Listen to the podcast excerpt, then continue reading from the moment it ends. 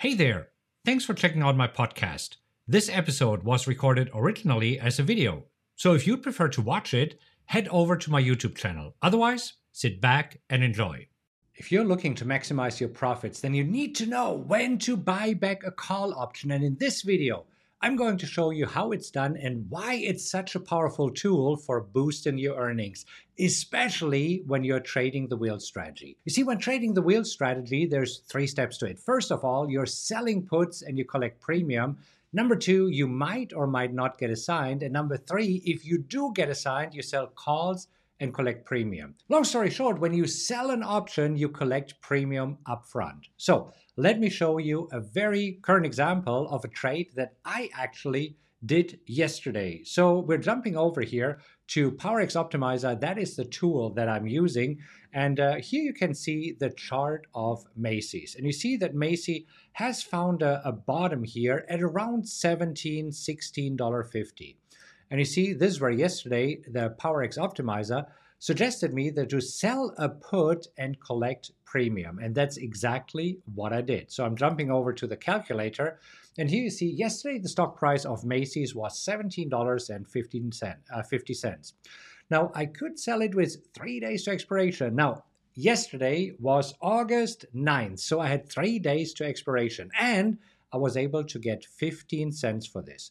Let me just uh, collapse this because we're not selling calls right now. This way I can zoom in a little bit and show you exactly. So based on my account size, I should sell seventy-one contracts, and uh, therefore I'm receiving one thousand sixty-five dollars in premium. Okay, so let's head over to my handy dandy iPad and explain to you what that means and also the concept of premium per day, because that is super important. All right, so here we are on my handy dandy iPad, and again, Macy's, uh, we were actually selling the seventeen put for fifteen cents, and therefore, uh, since I'm trading seventy-one contracts times fifteen dollars, uh, that would be one thousand sixty-five dollars. Now, if we divide this by four days to expiration, this means that I'm making two hundred sixty-six dollars and twenty-five cents per day. So again, I sold this on a Tuesday.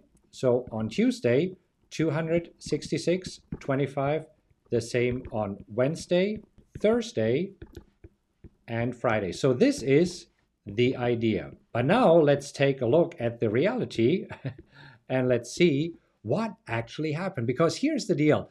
When you sold the premium up front and now the market is rallying, that is good, because that means that now the premium is worth less. So let's jump over here again to the screen share and let's take a look at the chart of Macy's. So as you can see today, Macy's, let me just zoom in for you so that you can see it.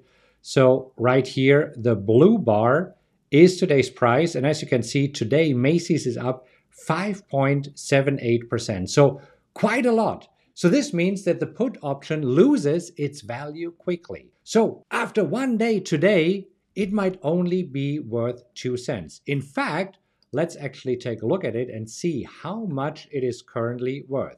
So I'm jumping over here to my trading platform, and on my trading platform, I see that right now the bid, and I'm, I want to zoom in a little bit so that you can see it better. So the bid is three cents and the ask is four cents. So it would have to rally a little bit more, but let's just assume that today this call would be worth two cents. Because honestly, that's what I'm trying to do right now. So I'm trying to buy back Macy's here for two cents. Because if it is rallying like today, you have basically two options. You can either do nothing or you can buy back the options. Now, when you're doing nothing, the, the pros is if the stock stays above the strike price until expiration, you make an additional one hundred forty-two dollars. How do I arrive at the one hundred forty-two dollars? Well, let's go back to our handy dandy iPad. This is the two cents. And uh, since options are trading at one hundred packs, it would be uh, two dollars times seventy-one contracts that I'm trading here. So this is one hundred forty-two dollars. So if I'm not doing anything, I would get an additional one hundred forty-two dollars. However, when I'm buying back the option, you see, I planned to make two hundred sixty-six dollars per day. Today, One day later, it's Wednesday. So this is where right now, if I can back buy back today for two cents, uh, let's just talk about this of what would happen there. So let me actually, yeah, let's use green here. So buy back at two cents, which would be ninety percent of the max profits. And that's what I'm going for. So let's see how much I would get. So instead of one thousand sixty-five, I would buy it back. So I have the original fifteen cents minus two cents is thirteen cents times seventy-one contracts. So this would be nine hundred twenty-three dollars. So if I can close it today, I'm already ahead of the game because I was planning within a day to only make yesterday two hundred sixty-six, today another two hundred sixty-six. So that's uh, what uh, around five hundred thirty and something dollars. And if I can make nine hundred twenty-three instead of only five hundred something, it makes sense because this has also a few other advantages. For example, now I can't get assigned. So even if over the next few days, Macy's is tanking and is actually moving below seventeen, if I'm closing it today, I can't get assigned.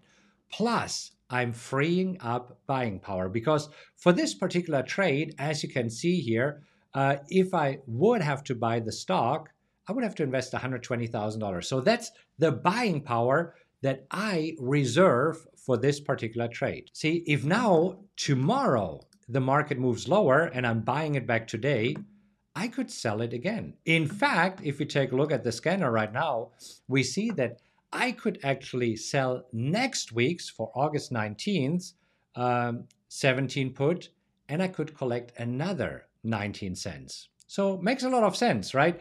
So there's one exception to this rule, and this is on the last trading day, and if it is far out of the money, I will not buy it back. What do I mean by last trading day? This is the day of expiration, which is the Friday. So because now I already collected uh, eighty percent of the premium and might as well keep everything. Unless, again, unless you need the buying power to collect more premium. So if you see, okay, there's other great opportunities in the markets right now and I want to have the buying power because I do see a bunch of stuff lighting up on the scanner and I would sell more put, then you can buy it back. Now, I used in this example here the uh, put option, but the same applies to call options. But it might make even more sense to roll that call option. I'm going to explain this in another video. So I did a video on this. Check it out right here. It should be popping up. Uh, take a look at this, and I'll see you in this video of when and how to roll a call option. All right, that's it for today. If you enjoyed this episode, please make sure that you subscribe to this podcast. And if you could do me a huge favor and rate it, that would mean a lot to me. Just leave a five-star rating and let others know what you think about the podcast. Also, you can go to rockwell trading dot com slash social, where you'll find links to all of my social media accounts, as well as event info, blogs, and other cool updates I have for you. Thank you so much for listening, and remember to join me next time. Until then, have a great time, and I'll talk to you soon.